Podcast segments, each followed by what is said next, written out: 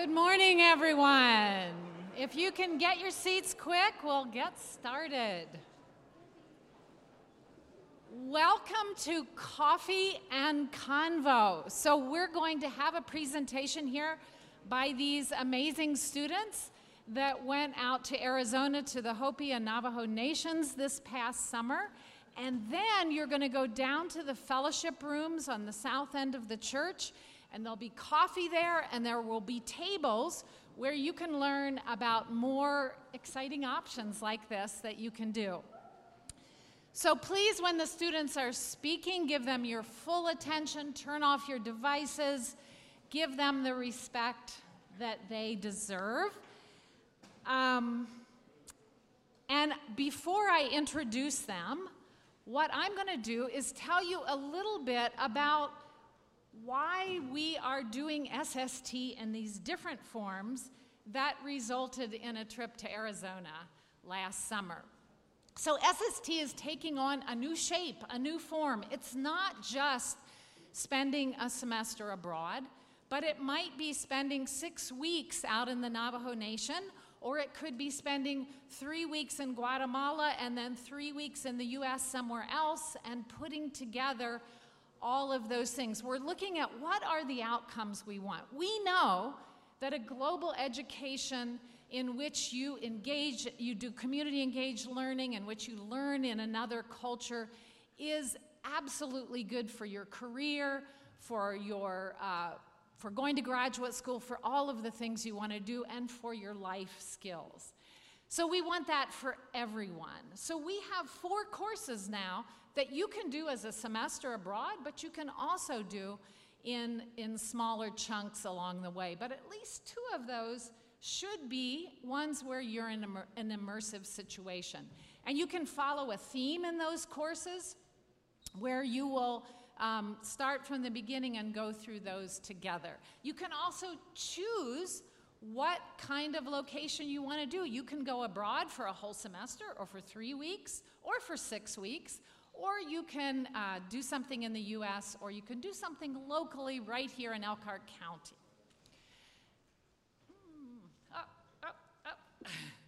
Okay, so the 4 courses are to take a kind of introduction, language, or a foundations course that's going to get you started, and they'll tell you what they did for that.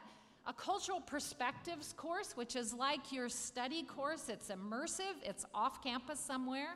A community engaged learning class that's also immersive and off campus, in which you'll do service, and then you come back to campus and do the global issues. And these can come about in different ways, but it's the same courses that you would take if you were doing SST as a semester abroad. So yes, you can still go to China, Ecuador, Tanzania, Guatemala, no, not Guatemala, Tanzania, Senegal, all of those 5 countries you can go to, and you can spend a semester there, but you can also do it in shorter blocks and go to places like Guatemala or London, or right here with in Elkhart County with a trip to Chicago, or even virtually. So after convocation, after they tell us about their experience, we want you to get some coffee and visit these upcoming events that are coming up. So you can do immersive SST courses this year. In the spring semester, you can do a virtual practicum in global health with leadership from Mennonite Central Committee, which will connect you all around the world to public health programs. You can do Latino community histories right here with the Goshen Historical Society, learn about oral history with Julia Schiavone Camacho. In May term, you can study youth and resilience with Rob Brennaman in Guatemala. You can study fictions of empire in London with Peter Miller. You can study ecology and sustainability in India with Jonathan Schram. You can stay right here in Elkhart County and think about the different transnational groups right here, and take a trip to Chicago with Philip Golner.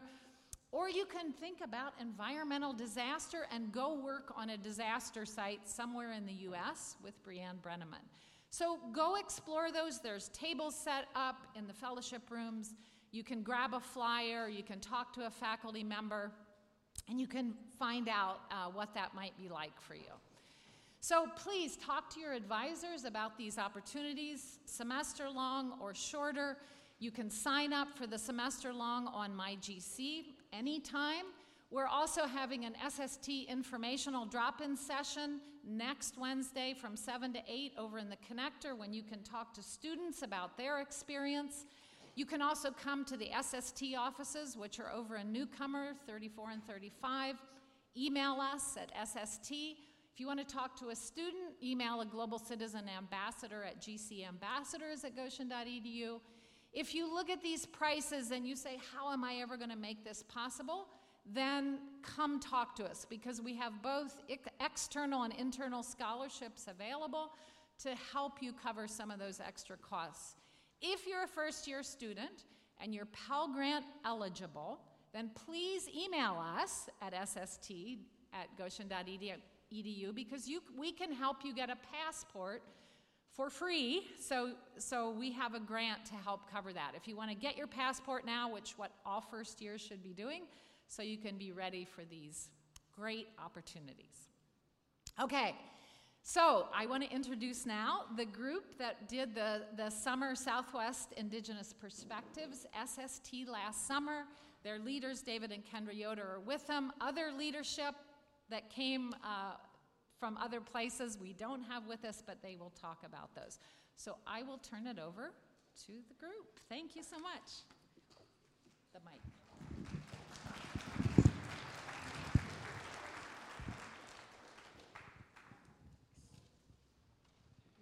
Good morning, everyone. My name is Savannah Rothwalter, and I'm a senior sociology major here. I'm Natalie Hasbun, and I'm a senior social work major. And as Jan said, we're going to be sharing about our SST experience with the Navajo and Hopi indigenous communities in Arizona this past summer. So, leading up to this trip, we took two classes.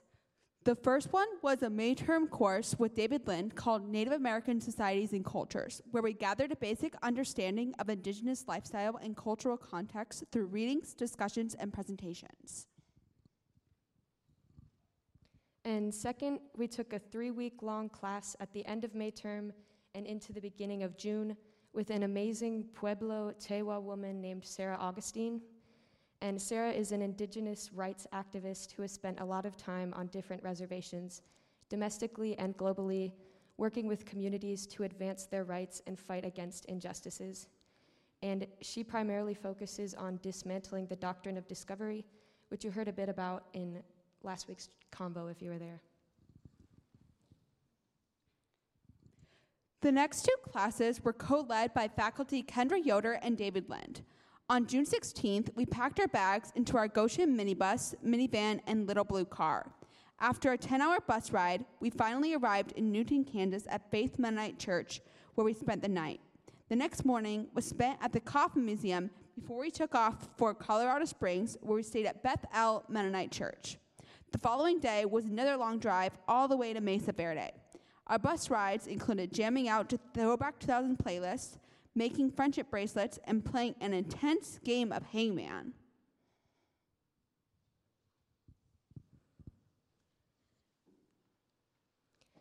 The next 2 days we spent camping in the beautiful landscape of Mesa Verde National Park. Here we hiked around the canyons, saw the cliff dwellings of the ancestral Puebloan people, and cooked our own meals in our designated meal prep groups, and a shout out to Team Burnt Spaghetti.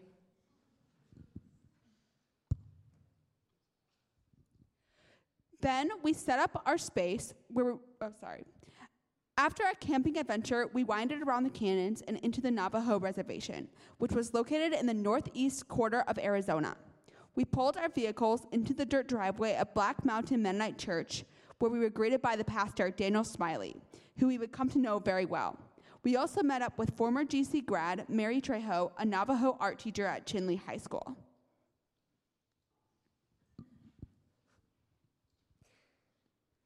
We set up our space where we were graciously given the sanctuary. So this included making beds out of the chairs in the sanctuary, which became our little pods for the week. And I'll now turn it over to Eli to talk about the cultural context of Navajo. Hello, everybody. So the Navajo Nation represents the largest Native American reservation in the United States. It has a centralized government very similar to the United States government, which was created in the 1920s when oil was discovered on Navajo land, and the United States government demanded a central organization to negotiate oil rights with. So that's how they got their government. But today it is a very unique government that functions to oversee all of the Navajo Nation. We actually had the unique opportunity to meet the president of the Navajo Nation, Jonathan Nez, while we were visiting the Capitol in Window Rock, which was really cool. What many people don't realize is that over half of the Navajos living on the Navajo reservation identify as Christian. Because we were based at Black Mountain Mennonite Church, that meant that most of the Navajo people that we were interacting with were Christian, at least to some degree. So while we were at the church, they held their yearly church camp revival meeting and invited us to participate. Revival meetings aren't specific to the Navajos. They're when Christians from all different churches in a specific area gather together for a time of worship, usually lasting a number of days. So for us, that meant that for an extended weekend, we were all going to church every single day, multiple times a day. In those services, songs were sung almost entirely in Navajo, and the speaker spoke in a mix of Navajo and English. Our group attempted to sing Jesus Loves Me in Navajo at one of the services, which they all politely clapped for. And some of our more skilled musicians sang a few more times in English, which they really appreciated. For me, the most exciting part of being at Black Mountain Mennonite Church was the unique opportunity to help slaughter a sheep. I don't know that we put pictures of this up, which I think some of you might appreciate. It was absolutely the coolest thing that I got to do. So sheep are a really large part of Navajo culture, and a lot of, most Navajos have a herd of sheep or know somebody who does. And so one of the days we bought a sheep, and the grandmothers in church gathered around and showed us how to slaughter it and butcher it. Some of us were more excited than others about this opportunity. So Ben Reichenbach and I were the ones who got to hold down the sheep as its throat was slit. And then we helped skin it and clean its organs. So like emptying the stomachs and the intestines, and it was very unique. Other students helped with stuff like preparing the meal, cooking the meat, cutting vegetables, stuff like that. And then for lunch, we all enjoyed some very delicious mutton. So again, while not all of my fellow SSTers would agree, getting to butcher a sheep was one of my personal favorite memories from our time in the Navajo Nation. Now I'm going to turn it over to Willa and Haley to talk about their homestay experiences.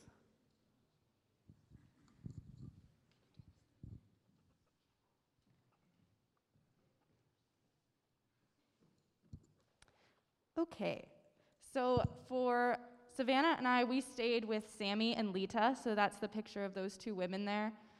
So Lita is 84 and a mother of 8 children. Sammy is the second oldest and is the only one actively taking care of her mother, so they live together. And throughout COVID, Sammy lost her job.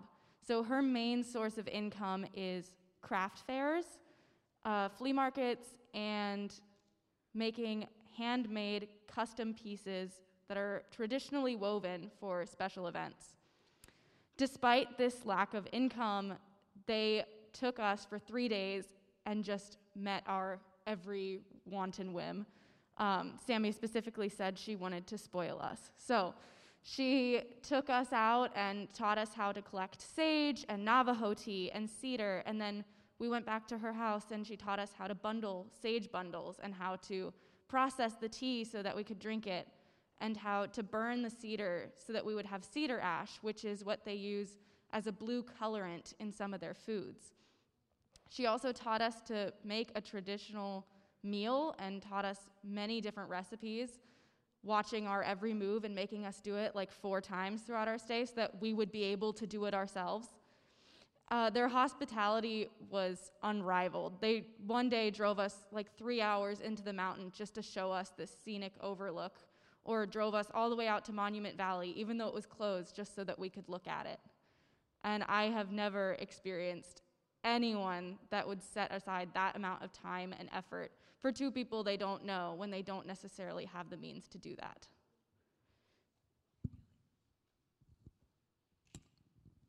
Hello. So as we've been talking about, we had the opportunity to stay with some host families on the Navajo reservation. I stayed with a classmate and friend, Acadia, who's not with us right now.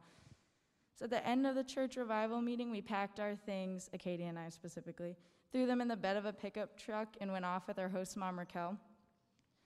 She lived in a 2-room house, like literally a bedroom and then a kitchen, and that was in a bathroom, but that was it. And she lived there with one of her daughters out of 7, kind of 8. She's currently pregnant, so that's fun. And her daughter is around our age, is a nursing student, and her name was Francina. Acadia and I lived in the kitchen / living room / dining room on a pull-out couch, and they had 4 dogs, 2 ducks, and occasionally 2 donkeys. When we were there, Raquel took us hiking quite often. There are mountains near her house that we rode to in the back of our host grandma's truck. Those mountains were the same ones that she used to climb as a child, and there were ruins from her ancestors there that she wanted to show us. On our second day there, we drove out to Canyon de Chelly, which is a national monument. We hiked around there with Raquel, our grandma, and our sister Francina. Raquel showed us ruins in the mountains, also from her ancestors. Canyon de Chelly is broken into different sections, and we got to hike into the second canyon. The trail that we took to the second canyon had a sign that stated, "Only hikers with authorized guides allowed" at the beginning. We did not have necessarily authorized guides, but we kind of figured that 3 Navajo women were probably the best guides that we could ask for, so we just went with it anyway. Along with this sign that we didn't technically listen to, basically stating we weren't allowed to go that way, the park was also closed other than just looking at overlooks. So there might be a question about the legality of our hike, as we were the only ones that were inside of the canyon the whole trip. And Kendra and David were not aware that we went into it until they found us in the canyon due to a Navajo man ratting us out. But overall, it was pretty worth it.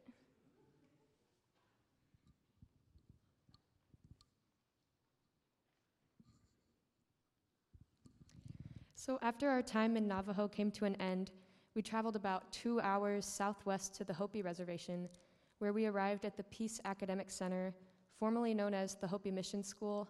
If any of you did the chamber choir tour, you would have gone there as well. We were immediately greeted by our coordinators, Lance and Kay, and here we learned about the history and creation of the Peace Academic Center, and were shown various places around Hopi from Lance's dad, the Hopi oral historian Eric. And he is actually the only living oral historian of the Hopi people. Eric showed us original petroglyphs and native ruins, and we even got to swim in a canyon surrounded by petroglyphs. It was gorgeous. We spent a day at the Grand Canyon, where we split up into random groups for an epic photo-taking competition, and the winning group was entitled The Proposal Photo, which is somewhere up here. Yeah. There it is. Right there. The bottom right. So the next 2 weeks was spent working with Hopi kids aged 5 to 14 through a math and reading camp that we had to plan and execute right then and there when we arrived. It was challenging to plan activities because the kids came from a broad range of ages and academic abilities. I'll now turn it over to Josh and Ben to talk about reading, math and reading camp. So as Natalie said, the first of the 2 weeks was math / science camp. And so the general structure these days is that each day we would have a variety of different activities, including music, crafts, a specific like science math activity, a free period for them to burn off energy, and then lunch. And so we tried to relate all of these activities in some way to math and science, since that was the theme of the week. And I'm going to tell a story about one of the activities, which was boat building, in which we gave each student a piece of aluminum foil, and we challenged them to make a boat that could hold the most wooden blocks. And so this activity actually managed to last about 1.5 hours to 2 hours, which is pretty impressive with the short attention span of small children. And so it made me glad to see that the kids were really getting engaged with this activity, with many of them very excitedly counting aloud as I placed each block on the boat. I was glad to see them getting invested, even if that investment also meant that they would accuse me of not placing the blocks fairly if their boat didn't last as long as they wanted it to. When I was a kid, science activities like this were always my favorite, and science was still one of my passions, so I enjoyed being able to connect with the campers in this way. And so overall during this week, the kids seemed to be enjoying being there, and so I counted that as a success. Some of the kids didn't attend the Peace Academic Center throughout the school year, and so we heard it remarked that they liked this, quote, fun school better than their normal school. And so this prompted my only worry of if the kids were actually learning anything about math or science from us. And I expressed this to Kay, one of the leaders of the school, and she told me that the most important thing was that they were enjoying their time at camp here, and if they learned something, that was just a bonus. And because of the pandemic and how hard hit the Hopi were, a lot of the children hadn't been able to see their peers in about over a year. And so Kay expressed that at that moment, it was most important for them to be able to interact with each other again and to be able to have a positive experience to associate school with. And so Kay's reassurance made me feel better that we were providing these things and that the kids were enjoying themselves as needed. But this conversation also ended up being a good self-reflective reminder of why I was there. I realized that I was probably a bit too over-focused and stressed about doing my so-called job of trying to help the kids learn something. But the most valuable part of the SST experience is the interactions with other people throughout that experience, and not if each child left with a thorough understanding of the factors that impacted buoyancy. The interactions I was already having with the children were what really mattered, as that's what's important in a cross-cultural setting. And next, I will turn it over to Ben Reichenbach to talk about reading camp. Hi, I'm Ben Reichenbach, and I'm going to talk about reading camp. So I enjoy reading in math camp a lot, but as anyone who knows or who works with kids, either here at CCYC or anywhere else knows, they are so much work. And this was no different in Hopi, where these close-knit communities had been cut off from interactions with one another and with outsiders by COVID. And so they were very excited to have us there to interact with them and to facilitate some stimulus that had been lacking over the past year. They were a very energetic group, and I definitely built up some muscles pushing these kids on the swings, which was a favorite part of free time for these kids. And they could not get enough of it, which was great for everyone and everything except for my elbows. So outside of our free time activities, we worked with the kids to establish some reading skills, and to begin this process, we had each camper do a reading test so that we could gauge the skill level of the group and of each individual. There was quite a range in the skill level of each camper, which we had been informed of to expect before beginning the camp. Some campers were above average in their reading comprehension skills, and others were far below the mark. And so to find group activities for such a range in not only ages, but also skill levels was a difficult task.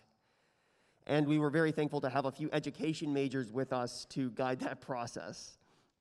By the end of the week, we were thrilled that many of the campers would take time to just sit and read with us. And even books like I Spy, which are not by any means novels, were used to engage and entertain the campers while also aiding in fine-tuning those reading comprehension skills that we were there to help build.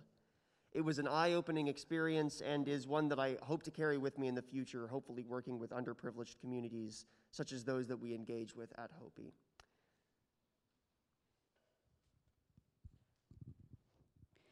During our time on the Hopi Reservation, we organized a math camp and reading camp for the local kids, hosted at the Peace Academic Center. I work with students by helping them with crafts, pushing them on the swings, and playing Foursquare. One day, I was sitting at lunch with the kids, and the 11-year-old boy who I'd been interacting with a lot looked at me and said, "Can I ask you a question?" Hesitantly, I said yes. He then asked me something that shocked me. He said, "Why do you walk funny?" I didn't really know how to respond. I have spent my whole life having my walking status be digested by doctors, physical therapists, and other professionals and family members, but never have I had a peer comment on it, let alone a child. I ended up responding that I had a physical disability, but I didn't go into much detail. So why do I share this story with you? Because I think it brings out an interesting idea about the culture of disability and differences in the Hopi community. Reflecting on this, I asked myself some questions. What are Hopi kids taught about people with disabilities? Why did this kid, who was 11, notice it when most peers in my life haven't noticed a big difference in the way I walk? Are kids made more aware of disabilities at an earlier age than kids in the mainstream society? Why was he so willing to ask me what he did? Was he taught to speak his mind? These questions on how Hopi kids are raised in terms of what they know about disabilities, honesty, bluntness, and being open to asking questions.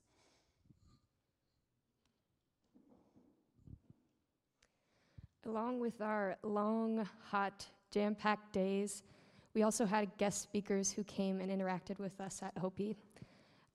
One of these people was named Ed Cabote, and he was a fantastic musician who came and gave an incredible presentation and sang for us. And we also had a presentation by Carl and J-Man, and they have a podcast called Carl and J-Man Save the World, and you guys should check it out. It's really cool. They talk about their life on the reservation. So in between camp weeks, we spent a night in Utah in little yurts in a gorgeous red canyon setting where we explored and hiked and almost died. Like they say, there's always one injury on SST, and I'll turn it over to Haley to talk about this experience. Hello again. I was the one who almost died.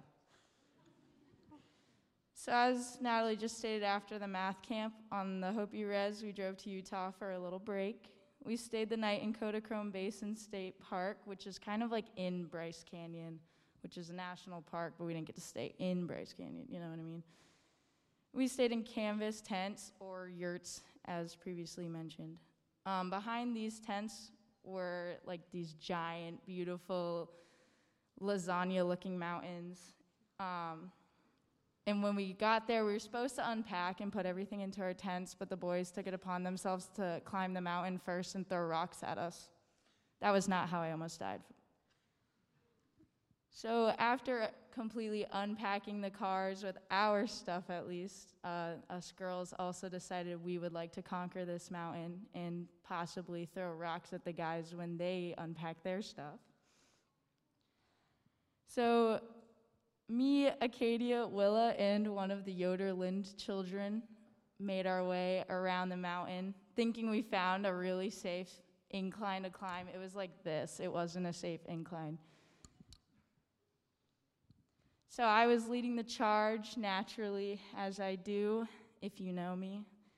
And I made it pretty close to the top. I was literally hanging on like the last possible rock to get up before I'd be standing on top of the mountain. I thought it was pretty stable, but it wasn't. So I was kind of like, let me show you. So I was on the mountain like this, right? Hanging by a thread called a rock. The rock breaks in my hand. So I'm like, the one thing all of my weight is on, not attached to the mountain anymore. So naturally, your first thought is like, oh, get rid of the rock that you're holding so that you can grab something else. I did that, except I did it right in front of my face. So I threw a rock at my forehead, essentially. And I'm not talking about like a little baby rock. Like this thing was like a foot long. It was a pretty big rock. So not my shining moment, I would say. I don't really remember the next parts too well, as I just cut my face with a rock. All I remember is closing my eyes, screaming, swearing, and sliding down a mountain. I opened my eyes once I caught myself, which, again, I'll show you how I caught myself, because it's kind of more fun this way. So I caught myself like this, again, right? I'm like leaning on the mountain, all of my might. I looked up to where I had fallen from, and it was at least 3 or 4 feet.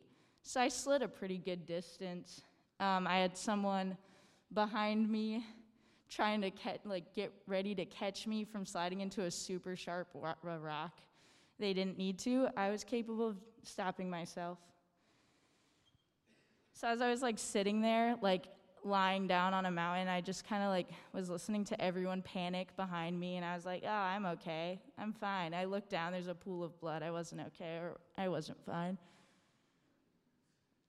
So everyone else is yelling, they're like, someone get a first aid kit, where the heck are Kendra and David? We had no idea where they were. Kendra wasn't around, David was doing his own thing, it was fantastic. So naturally, because I was totally okay, I was able to climb down by myself, much to many of my peers' chagrin. They all kind of helped clean me up with someone's water bottle who was not there in the situation, so they had no idea that their water bottle was used to clean the blood. If you look on the slide, bottom left corner, it's little bloody Haley right there. You can't tell because it's not big enough, but if you want to see a picture close up, let me know, I'll show you. So basically, at the end of it, I had scars on my arms, my legs, and a nice little nick in my forehead. At the end of the day, after all of that drama happened, we had a campfire. We shared some fun little stories about our time on the Navajo res, and we slept on our tents. The next day, we went on a 6-mile round-trip hike to swim in a waterfall. If you have a mild concussion, or if you've ever had one, you know that that was a total mistake on my part. I should not have done a 6-mile hike, but it was super worth it. The water was freezing. My face was bleeding. It was probably one of the cooler things that we had done. To end it all, I left my mark quite literally in Utah, and Utah also literally left its mark on me. And on that note, thank you for coming and hearing about our SST experience in Arizona. We hope you consider this opportunity for part of your SST requirement. We hope to offer this SST option again in May and summer 2023 to fulfill all of your SST requirements. We'll play a short video on your way out that shows a little glimpse into our experience. Have a great day, and go ahead and learn about other SST May and spring short-term options by walking around the fellowship hall where you can get some coffee and visit.